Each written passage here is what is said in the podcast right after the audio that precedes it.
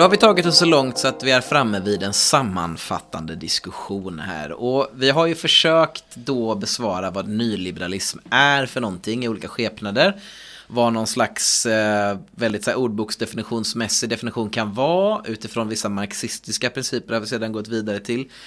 Hur det här utspelade sig som en eh, sätt ekonomiska åtgärder mot en objektiv ekonomisk situation som vi först diskuterade globalt, sedan zoomade in till Sverige och sedan då diskuterade politiska ekonomiska aktörer, hur, de, hur det här implementerades, men hur man har resonerat om det i efterhand, hur det har funkat som en politisk ideologisk självbeteckning och så vidare och så vidare. Och då till slut har vi diskuterat olika sätt att ta sig ur det som har diskuterats i vänsterlägret.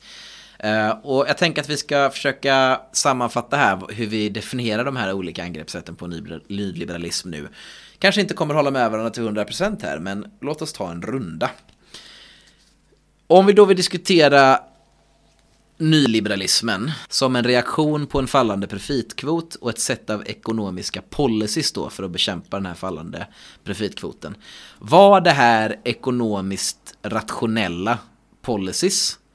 Och det betyder då inte nödvändigtvis om de var bra eller dåliga i någon slags allmän samhällsnyttig bemärkelse. Utan var det ekonomiskt rationellt för den svenska kapitalismen. Vad skulle Jens säga? Eh, jag skulle väl absolut säga att delar av dem har varit det att man, man lyckades med det man företog sig och höja profitkvoten. Sen är det ju andra delar som är väl kanske mer eh, ideologiskt eh, betingade och inte har så mycket med ekonomisk rationalitet att göra så här. Även om man, man klär, försöker klä de här eh, policyerna eh, i, i det. Vad skulle du säga faller utanför den ekonomiska rationaliteten och in i det mer e-, ideologiska? Jo, men jag tror inte att det är ekonomiskt rationellt att ha skolor privata till exempel. Jag tror att eh, om man ska bara se det så här rent kapitalistiskt att, att eh, produkten man får ut är, är sämre ur en sån skola för att den kostnaden man har är personal. Och den är fortfarande skattefinansierad. Ja, precis. Alltså det känns, eh, det, det är ju inte, det, det är nog mer av andra skäl man har gjort det. Man skapar de här kvasimarknaderna. Det finns väl andra delar av välfärden som eh, på samma sätt. Eh, ja, nej, men just det, och att eh, kon konkurrensutsätta välfärden i alla lägen tror jag har i många fall mer ideologiskt drivet än eh, av ren ekonomisk rationalitet. Man kan verkligen ifrågasätta hur effektiviserande många av de här konkurrensgrejerna inom offentlig sektor och mellan offentlig och privat sektor har varit. Kan jag tycka. Eh, Viktor vad känner du? Är du team rationell, team irrationell? Man får bara välja det ena eller det andra. Inga distinktioner, ingen nyans tillåts. Ja, då vet jag faktiskt inte vad. Jag ska börja avstå. Men jag håller väl med Jens om just det här uh, verkligen ganska motsägelsefulla liksom, eftermälet den tid vi lever i. Att det är sån lapptäcke. Och man kan se det på många olika sätt. Men jag tycker det vi varit inne på och diskuterat är kanske det här uh, historiska uh, periodiseringen som är intressant att lyfta upp. Typ, var, när, som du var inne på Anders, där liksom, vad hände under 90-talet, det man drev igenom där vid? Vad var det typ man gjorde? Eh, vad hade man för typ av drivkrafter då? Och var några av de sakerna, inom citationstecken, rationella för liksom, kapitalistiska intressen? Och det, är uppen, det tycker jag man kan nog ändå säga att de varit. Och många av de saker som genomdrivs kunde man ju ändå på något sätt, eh, vi, eller vi har kunnat identifiera och sett hur de överlappar med de här mer då den eh, mall som vi använde. Mm. Den punktlista av olika typer av utvecklingstendenser som är gemensamma för den typen av förändringar som gjordes under den här perioden. Ja. Sen är det ett jäkligt svårt uh, område och jag skulle säga att jag menar som Jens tog upp, det finns ju oerhört mycket som perversioner man kan uh, se idag. Uh, och liksom hur det har präglat uh, offentlig sektor, men många andra områden. Däremot är det väl kanske just det här eh, amöba-liknande stadiet som begreppet befinner sig i som är irriterande för att det är så svårt att göra avgränsningar.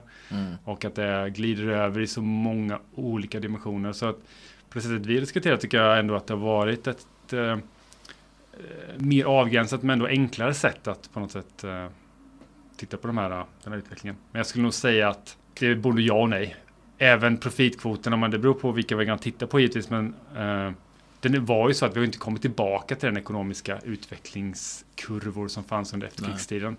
Av många olika anledningar. Så jag menar, det man gjorde var ju kanske att man inte på något sätt har lyckats revitalisera liksom den kapitalistiska ekonomin. Den har ju blivit stagnerande och det är ju oerhört, en oerhört liksom parasitartad eh, kapitalistklass som på något sätt eh, har greppet om samtiden. Och det, Ja. Ja, jag tycker det där är intressant. Alltså för att det lyfter, dels lyfter det frågan vad man sätter för mål. Har det lyckats? Ja, alltså har det lyckats att vrida tillbaka profitkvoten till år 1850 års nivå? Det är uppenbarligen inte. Eh, var det det målet man företog sig? Företog man sig bara bromsa fallet? Företog man sig hur mycket liksom skulle det kunna öka igen och så vidare? Det är ju intressant att fråga sig, men ja, alltså definitivt, man vände ju trenden. Och det som Jens pekar på i sin uppsats, som väl kanske är det stora avgörande, det är att man genom devalvering lyckas, lyckas sänka lönandelen eh, av eh, BNP. Och det tycker, jag ofta, det tycker jag ofta inte är det som diskuteras mest när man diskuterar eh, nyliberalismens eh, ondska. Utan man pratar väldigt mycket just om välfärd och, och så. Det är ju väldigt många andra saker som har... Eh, Eh, alltså man har attackerat löner på andra sätt också. Man har en högre arbetslöshet. Man har en högre invandring. Man har fri rörlighet inom EU. Man underminerar fackföreningar på olika sätt och vis. Mm. Så att det, man attackerar ju löner på, på alla möjliga sätt. Ja. Men det är lite som du sa, eller varit inne på Anders, det här med reellt existerande nyliberalism på något sätt. Att det är också, om man ska mer gå ner på en politisk nivå, så har man ju ändå varit tvungen att skapa olika typer av konstellationer för att helt enkelt vinna parlamentsplatser och kunna driva den här politiken. Och det jag menar, jag tycker en fråga som man verkligen ska ställa sig, det är så här, varför har det visat sig vara så framgångsrikt? Liksom? Om det nu bara är det här hjärnspöket. Mm. Och det Ja, varför tycker- har det vunnit någon form av politiskt stöd hos väljare är väldigt intressant. Alltså inte ett enormt, alla tycker att det är en succé men bland de alternativ man erbjuds. Varför lyckades det nya arbetarpartiet i den grad det gjorde det? Ja, och det är väl kanske det som jag slår mig när man tittar på historien. Det är väl liksom hur det fanns verkligen inte någon plan B inom socialdemokratin. Nej. Alltså, man tuffade på, men liksom man hade inte relativt out, väldigt outvecklad politiskt projekt. Alltså, även om man kunde samla en stor majoritet av arbetarklassen. Men man hade förvånansvärt ganska relativt smal repertoar vad man kunde göra, vad man ansåg sig kunna göra, vad man han, ja, relativt enkelt av åtminstone utmana och montera ner mycket av de landvinningar kanske som man ändå har- gjorde under en eh, period. Sen ska man säga en sak jag vill tillägga innan eh, någon annan får ta över här. Det är väl det här att på ett sätt, om man zoomar in lite på välfärden, hur den har utvecklats, välfärdsstaten och sådär. Många av de delar som etableras har man ju faktiskt inte lyckats göra så mycket åt. Alltså många av saker har ju varit väldigt, man säga, sticky. De har varit väldigt svårt att montera ner vissa delar. Typ NHS. Visst, Thatcher gjorde ju till exempel, det är många som lyfter upp det här exemplet, gjorde ju liksom förändrade den. Men det är fortfarande så att NHS, alltså National Health Service, finns ju fortfarande. Alltså det, man måste verkligen se det här som en, ja, Det var ju någonting som du har varit eh, inne på. Jag vet inte hur mycket som har kommit med inspelningarna men vi har pratat mycket runt just det här med att det har varit ganska lätt att sänka Eh, intäkterna till offentlig sektor men det är ganska svårt att minska utgifterna. Och det är ju alltså, ja, det känns ju också som vägen till katastrof eh, väldigt lätt liksom när man försöker bekämpa de här sakerna men det skapar för mycket av en politisk kris än vad ska man säga, omtäckande rejäl nedmontering liksom. Som nyliberalismen missnöjda ideologiska nyliberaler som inte tycker att vi har haft någon nyliberalism och inte tycker vi har gått långt nog. Det kanske är lite careful what you wish for. Att det, det här är receptet till politisk ja, kris helt enkelt. Ja, när man läser lite marxistisk litteratur eller man lyssnar på sådana poddar eller även bara mer så här vänsterpoddar eller sådana där saker. Eh, oroa dig inte lyssnare, jag lyssnar på högre grejer också. Jag är så, så mycket av en fritänkare. Men när man lyssnar på sånt här så kan man ibland termer dyka upp att vi lever i neoliberal capitalism. Eller att vi lever i en ackumulationsregim som är nyliberal. Eller att det, att det liksom är en specifik era, fas av kapitalismen. Uh, och innan jag avslöjar mina egna tankar, vad tyck, tycker ni att man kan, särskilt idag, kan man tala om något sånt? Har det någon, något analytiskt värde? Jag tycker det är lite ahistoriskt att kalla det för att det skulle vara en ny ackumulationsregim. Alltså kapitalismen fungerar ju som den alltid har gjort. Särskilt om man slimmar ner det här till att, vad var nyliberalismen? Det var att man lyckades på olika sätt sänka löner för att gynna kapitalets ackumulation. Det är lite så här, det är ju boken. Det är bara läs, bok, läs boken han skrev, det står där. Det är... Men det är någonting som kan tala emot det här, det är väl att det har visat sig väldigt, de, det här är periodiseringar, ofta är det sånt att det växer fram och vi diskuterar ju det under ändå premisserna liksom på något sätt. Mm. Nyliberalism eller ne neoliberalism. Att det har ju visat sig ha något form av då liksom värde i att periodisera och fånga in en period. Jag vet inte om det liksom har ett analytiskt värde för det. Det tror jag inte en sån deskriptiv kategori, en beskrivande kategori behöver ha nödvändigtvis. Det kan vara att ha med det här då liksom att det fångar en tidsperiod.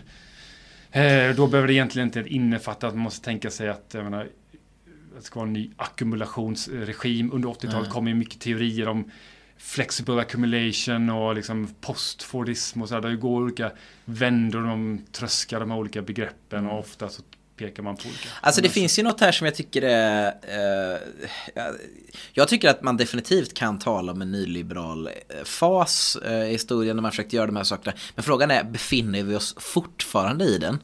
Är det, kan man fortfarande tala om en nyliberal kapitalism uppstod 73 och som råder 2022? Gör varje regering, går samma regering, alla regeringar åt exakt samma håll och de här sakerna? Alltså nu när Magdalena Andersson säger att nyliberalismen är slut med min budget, eller att Joe Biden ska göra en Green New Deal eller delar Build Back Better Twitter, sådana här program har de. Att det, liksom att det känns som att man vart tredje, fjärde år blir chockerad över att någon vill göra offentliga investeringar i västerländska länder och säger att nu är nyliberalismen död. Det kan liksom bli lite larvigt efter ett tag beroende på hur man definierar det här. Vi har ju definitivt, alltså vissa begrepp som kanske är specifikt även nu är alltså profit upon alienation, alltså att man, och att det finns mer av en, alltså att det kan finnas mer av en, jag vet inte, frenesi i borgarklassen där man gör saker som är individuellt nytt oligarkbeteende, att man styckar upp välfärden för att gynna enskilda firmor på kanske bekostnad av helheten.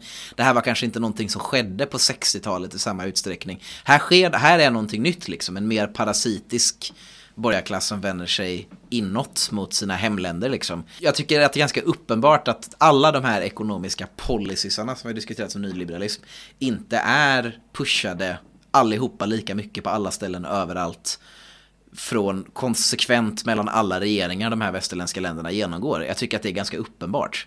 Boris Johnson lyckades ju nationalisera Northern Railways exempelvis. Bra jobbat Boris.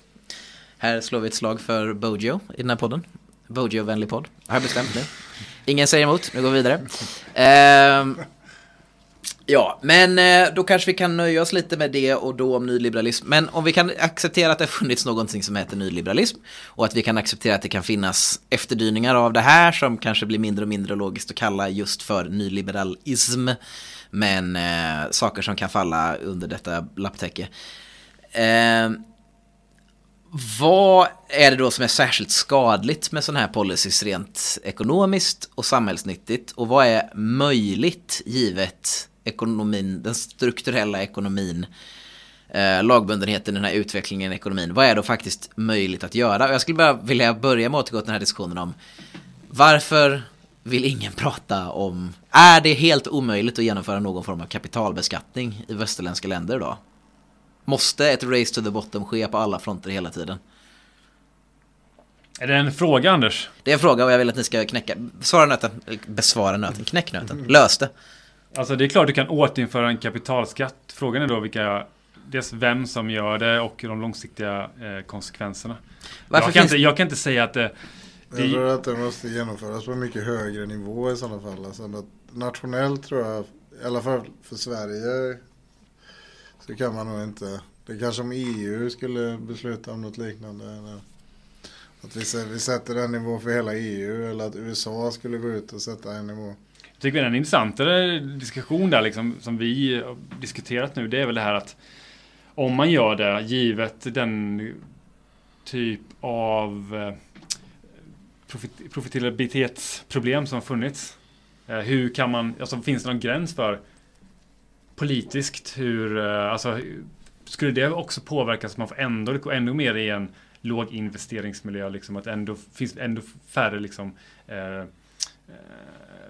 vinstmöjligheter i ekonomin och sådär. Det tycker jag är intressantare, på ett sätt intressantare frågeställning. Men jag är nog inne lite på det som Jens sa. Jag tror inte Sverige som ett väldigt litet land med en eh, stor eh, exportberoende ekonomi kan gå i bräschen för eh, som en chockökning av kapitalskatterna. Eh, det, det tror jag är svårt att se framför mig faktiskt. Men ja, för all del, för all del. Då kan vi kanske gå över till mer progressiv inkomstbeskattning överhuvudtaget. Alltså 2019 så slopar man värnskatten, skatten som kommer och går. Eh, vilket då helt enkelt är en tillfällig skatt på, på högre inkomster. Vi har diskuterat det här med jobbskatteavdragen. Att eh, Katalys vill eh, slopa jobbskatteavdragen. Det är rent allmän mening. Det finns ingen diskussion om att man skulle kunna ha en... Eh, alltså att man skulle kunna ha en mer... Eh, eh, progressiv, progressiv inkomstbeskattning. Att man skulle kunna ha kvar de här avdragen som eh, Reinfeldt gjorde som faktiskt gynnade medel till låginkomsttagare medan man skulle kunna ja, pusha upp beskattningen för de högre. Alltså varför, varför diskuterar inte ens Katalys det här? Jag vet faktiskt inte. De nämner ju det kort liksom med att eh, jobbskattedragen så de var ju väldigt sån negativ income tax att man hade det eh, att det avtrappas. Är det USA som har ett liknande system va? Då trappas de av väldigt snabbt. Ja. Och de nämner ju det, men jag vet inte varför de inte resonerar det här. Men jag antar att det är för att det inte ger samma effekt i intäkts, intäkterna ja. helt enkelt. Men om du menar att man skulle kunna höja progressiviteten i skattesystemet, det tror jag absolut man kan göra. Det borde verkligen inte vara så, så här, kapitalismens lagbundna hemska, hemskhet. Nej, precis. Typ, RUT-avdrag, RUT och ROT är väl också sådana här väldigt snedfördelande. För, ja, precis. För vissa av de här sakerna faller ju väldigt mycket inom verkligen någon sån här borgerlig segeryra. Att man bara gör saker som är looting. Alltså att det är, vi kan få mer. Och det är motiveringen i princip. Mm. Ja, det, det, känns ju absolut som det, det ska kunna gå att rulla tillbaka sådana reformer. Ja. Utan, utan att man på något vis eh, skadar profit, eh, profiten, profitmotivet. På detta vis är historiematerialisterna de enda sanna reaktionärerna. Jag vill bara rulla tillbaka allt, allt fräscht, allt som går under flaggen nytt. Det är fan dåligt. Detta är ett reklammeddelande. Om ni gillar vad ni hör, var god följ föreningen Aurora på Facebook och Twitter. Om ni verkligen gillar vad ni hör, Donera gärna en gåva till vår Patreon eller via Swish på numret 0763 45 03 24. Alltså 0763 45 03 24. Tack, slut på reklammeddelande. Ja, nu ska jag pröva en tanke här som är lite spacad. Men om man säger så här va. Eh, kapitalomslag va. Då finns det eh, inputvaror va. Eh, arbetskraft är ju en då. Eh, redskap, lite annat så. Energi är ju en annan. Eh, vi skulle kunna börja, ett förslag är att Sverige kan bygga ut sin, sitt försvar och börja invadera Venezuela och Saudiarabien och bara kräva all olja av dem gratis. Då hade ju troligtvis det finns ju en del andra problem, politiska såväl som ekonomiska, jag kan se med det här. Eh, men om man bara låtsas att de problemen inte fanns, då hade man haft väldigt billiga inputvaror i svensk eh, eh, ekonomi. Men inte minst då, mindre skämtsamt, eh, investeringar i sånt som kärnkraft, utbyggnad av, en effektivisering av typ svensk energi.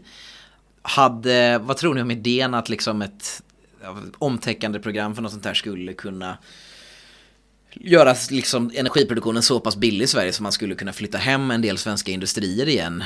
Eh, eller kanske bara eh, ja, bredda produktionen i Sverige igen. Vad menar, menar du fa faktiska möjligheter till sådana investeringar eller menar du ett hypotetiskt fall. Alltså möjligheter där- till att investera i, i kärnkraft det, det finns väl men att möjligheter till att det skulle kunna leda till mer industrijobb i Sverige som fortfarande följer den, ja, en god lönenivå liksom. Ja, jag vet inte hur många, hur många man anställer. Det, det, det kommer väl vissa exempel nu man bygger batterifabriker. I Norrland och här i Göteborg också ska man bygga en batterifabrik. Jo, alltså jag diskuterar dels möjligheten att eh, skapa jobb eh, genom eh, själva byggandet av kärnkraften. Men alltså att kärnkraften i sig skulle kunna leda till så pass billig energiproduktion i Sverige så att det skulle vara gynnsamt för svenska företag att börja producera här igen. Något handlar väl liksom om hur, lång tidsperiod tänker du dig att det tar ganska lång tid att dra, dra igång sådana här projekt. Det är liksom ingenting som sker på årsbasis sådär att man slänger upp några kärnreaktorer. Så dels är det ett omfattande projekt. Men jag kan ju inte siffrorna faktiskt. Men jag tänker mig att givet att energikostnaderna ökar väldigt, väldigt mycket. Alltså vi har sett eh, utvecklingen verkar gå åt det hållet. Eller, eller Mm. våra erfarenheter från, från eh, den senaste tiden och eh, hur överlag man tänker att man då ska fasa ner andra typer av eh, energikällor. Så då ver- verkar ju ändå kärnkraften inte ha Alltså givet att fossila, fossila bränslen ökar i pris så är det klart att då kommer ju lönsamheten vid någon punkt, jag är ganska övertygad om, kommer Mm. kärnkraften bli aktuell igen. Det tror jag. Ja. Men jag tror däremot ett problem som, som kanske, jag vet inte om det hör till här, men du, du, du, du resonerar i termer av att det skulle vara offentliga, staten skulle kunna gå in och göra det här. Mhm. Men det som diskuteras nu från borgerligt håll är ju att det skulle ske med liksom privata aktörer skulle gå in och det är vad jag vet helt Alltså, det, det är i princip omöjligt om inte staten går in som garantör, kan, kan garantera en sån eh, investering. Så att jag har svårt, jag tror inte det kommer, under privat flagg tror jag inte vi kommer, kommer se det överhuvudtaget. Och det kommer bli en sån här mm, vidrig eh, offentlig privat lösning Ja. där liksom det är någon, någon ska så suga ut staten, sitta och dia några såg- år eh, på liksom gratis eh, skattepengar. Det tror jag. Jag såg intervjun med Marcus Wallenberg i 30 minuter när han entusiastiskt fick prata om hur vi Investor är beredda att bidra till utvecklingen av Sverige. Och jag var typ i chock över att det ens var något man diskuterade, att rent privata intressen skulle kontrollera svensk kärnkraft.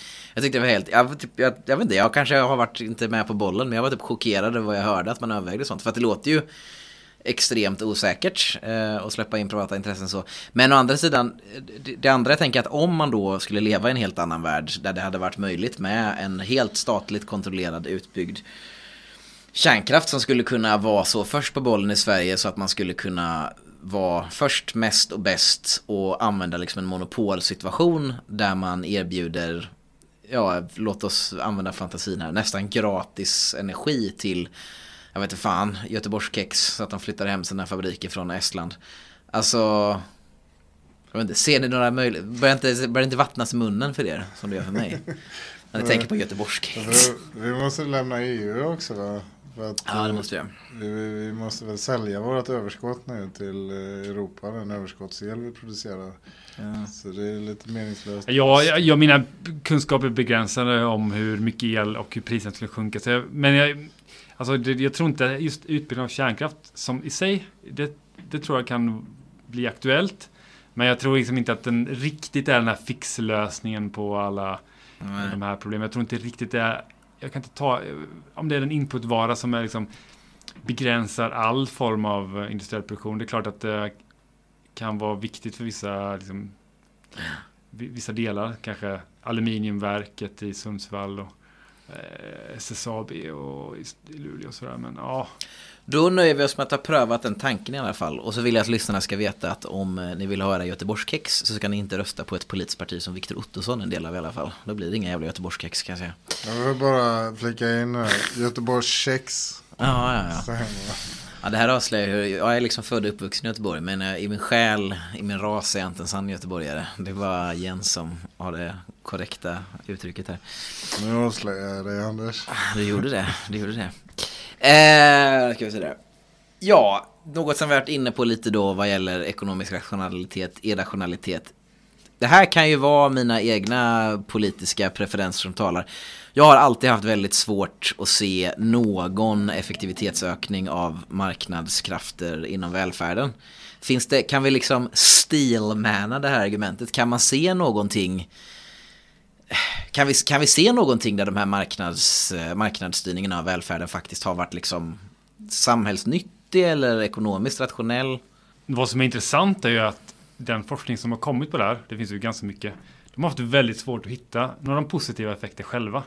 Det är typ någonting man medger i så här vet, ekonomi och samhälle, som introduktionsbok för nationalekonomer som är liksom, finns på utbildningar vanligt. Där skriver de själva att det är väldigt svårt. Det de pekar på har varit effektivt i de här offentlig-privata lösningarna. Det är att det har ökat. Det har eh, vad jag kommer ihåg är, det är två stycken saker. Det ena är att de har eh, ökat utbudet. Valfriheten har ökat för konsumenterna. är en stor grej. Och det andra är att den har liksom släppt lös entreprenörandan. Alltså att entreprenörer då, de kommer med sin innovation och inno, in, eh, liksom ombygg, som kommer med nya härliga lösningar på förskolan. Kanske kan ha lite olika typer av, tio olika typer av pedagogiska inriktningar och jag vet inte vad de tänker sig riktigt.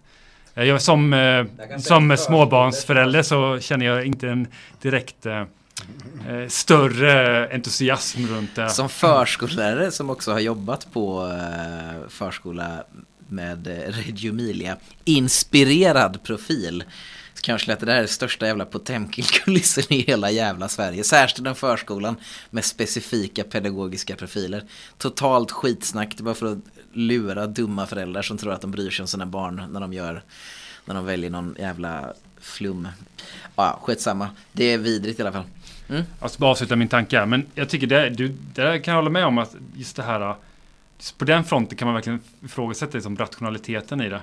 Men där tänker jag på någonting som vi kanske inte, vi har varit inne på det, men det är ju det här hur kanske de, att hur det har blivit någon sån här parasitär dimension till eh, den, de, de nyliberala förändringarna av särskilt då offentligt finansierad verksamhet. Att det har blivit som en så här, egen slang som vissa typer av eh, de, kapitalister och företag kan, gå in och alla ska liksom gå in och mjölka ur staten på något mm. sätt. Och att det, som, man kan se att det har blivit så accepterat på något sätt. Att det är som att det, det blivit som att alla ska hålla på, men det finns en, en ökad typ förväntan om att man ska kunna som, mer och mer vara där med och få liksom, utan egentligen att eh, någon ska ställa några krav på att eh, du ska liksom, uppnå, uppnå några mm. mätbara resultat egentligen. Och också inte bara privata aktörer, alltså den här självgördande byråkratin, inte överallt på samma sätt på, överallt i Sverige, men på många håll i Sverige så är det ju verkligen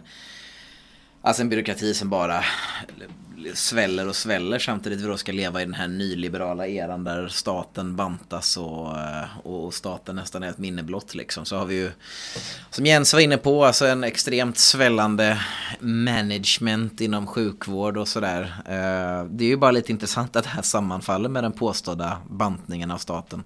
Som vi då, om vi ska acceptera att vi lever i neoliberal capitalism i den här väldigt breda meningen. Vilket vi i och för sig kan vara väldigt skeptiska mot. Avslutningsvis, jag tänkte vi kan um, sluta där vi i viss mån började hos Michael Roberts föreningsfavorit här. Vi vilade mannen. Han skrev en artikel eh, som gjorde ganska, ja det gjorde intryck på mig när jag läste den. Eh, 2019 kom den som hette Labour's Economic Policy, The Challenge Ahead.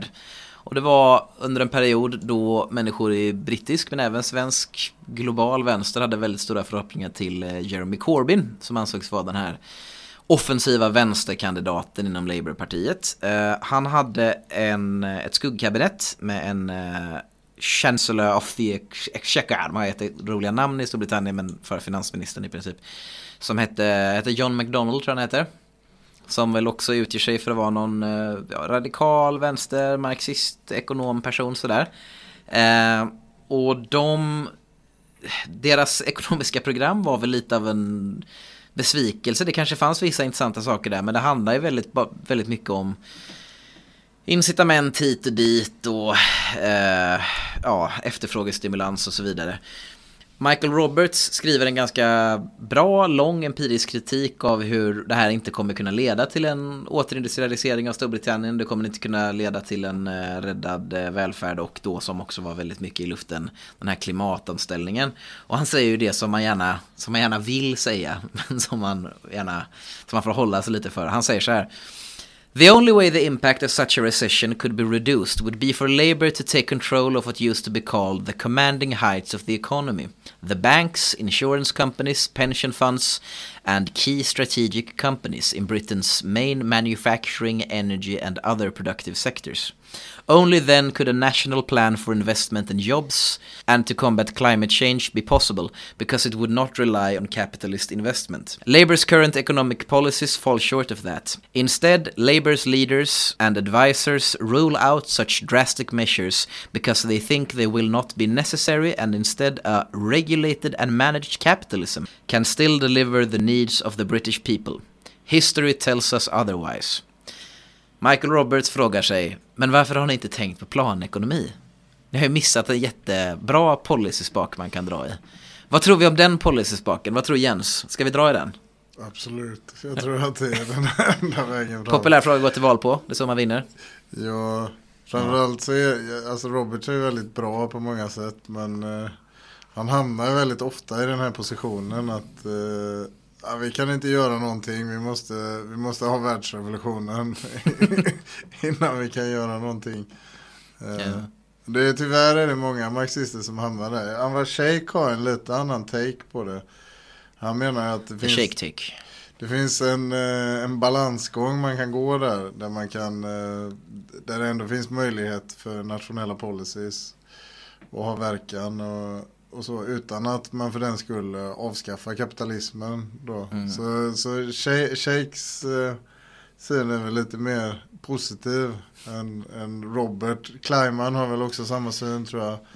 Och eh, en rad andra marxistiska ekonomer har samma syn. Ja, ja, det är lite svårt att veta. Man, det är det som du säger Anders, det blir nästan lite så här. Nu, vad, vad ska man... Ja, de har inte tänkt på det här. Anledningen är att det blir lite samma fälla som man varit, som vi diskuterat tidigare. liksom, Bara man, oh, man har glömt tänka på den här saken så vi drar den här policyn. Men det är som att ett stort problem här, tänker jag, är att man inte diskuterar liksom, vad är förutsättningar för, liksom, för politisk styrka och politisk makt? Hur fungerar politik? Hur skapar man liksom den materiella basen? Då tänker jag liksom i form av en organisatorisk infrastruktur som man kan bygga och få det, den kraften i för att genomföra olika politiska förändringar. Det är ingenting eh, vi kan disk- jag tycker det ryms inom vår diskussion här. Vi liksom, men det är någonting jag bara verkligen kan säga att det, det här är kanske den här eh, stora, stora frågan. Den här hållningen som Robert sa här, även om jag kan hålla med, det vore absolut någonting som eh, på pappret ser ganska attraktivt ut i mina ögon. Men det är kanske på något sätt ställer fel fråga. Eh, Labour är inte ens är inte det partiet som kommer göra det här. Eh, och eh, den utveckling vi har sett av partiet under eh, sedan 80-talet tyder på att det är ändå mindre sannolikt än det var före dess att, att Ja. något sånt här skulle ske under deras eh, regi. Ja. Det är en intressant tanke dock tycker jag så att det kan ju vara kul att skämta om planekonomi. Det behöver absolut inte vara planekonomi och, och nationalisera viss tillverkning och energi och sådär. Men det är ju en intressant tanke att man skulle kunna göra sådana strategiska nationaliseringar som skulle kunna dirigera eh, även det privata kapitalet i ett land på ett sätt som är gynnsamt och skapar en konkurrensfördel och så. Eh, det också svårt att diskutera utan att ha så mycket mer eh, på fötterna och så. så man kan ju lämna mest med den tanken att det är extremt frånvarande de här diskussionerna överhuvudtaget. Liksom den direkta dirigismen att liksom ta tag i verkligen tyglarna i ekonomin statligt utanför den delen att vara Ja, du kan ju tycka att de Gaulle var bra och vilja göra sådana här saker. Behöver inte vara, behöver inte vara bolsjevik för det liksom.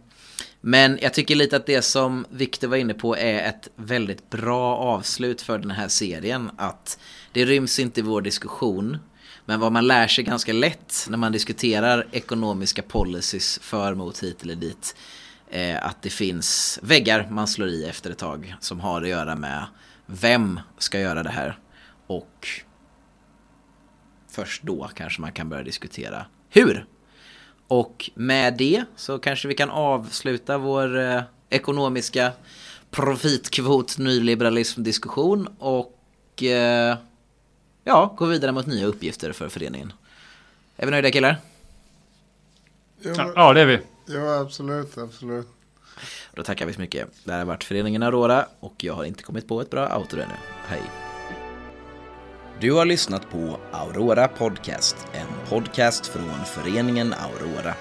Föreningen Aurora bedriver studier och forskning i en historiematerialistisk tradition. Om du vill lära dig mer om denna tradition eller vara en del av att utveckla den, kontakta gärna föreningen på vår hemsida, www.foreningenaurora.com. Kontaktuppgifter hittar du under fliken Kontakt och medlemskap. Introduktionsvinjetten gjordes av Viktor Tover Strid. Följ Viktors spelföretag och Interactive på Twitter och hans personliga Twitterkonto @skojaaldrigpapi. Mitt namn är Anders William Berg och jag vill som föreningens ordförande tacka dig för att du har lyssnat.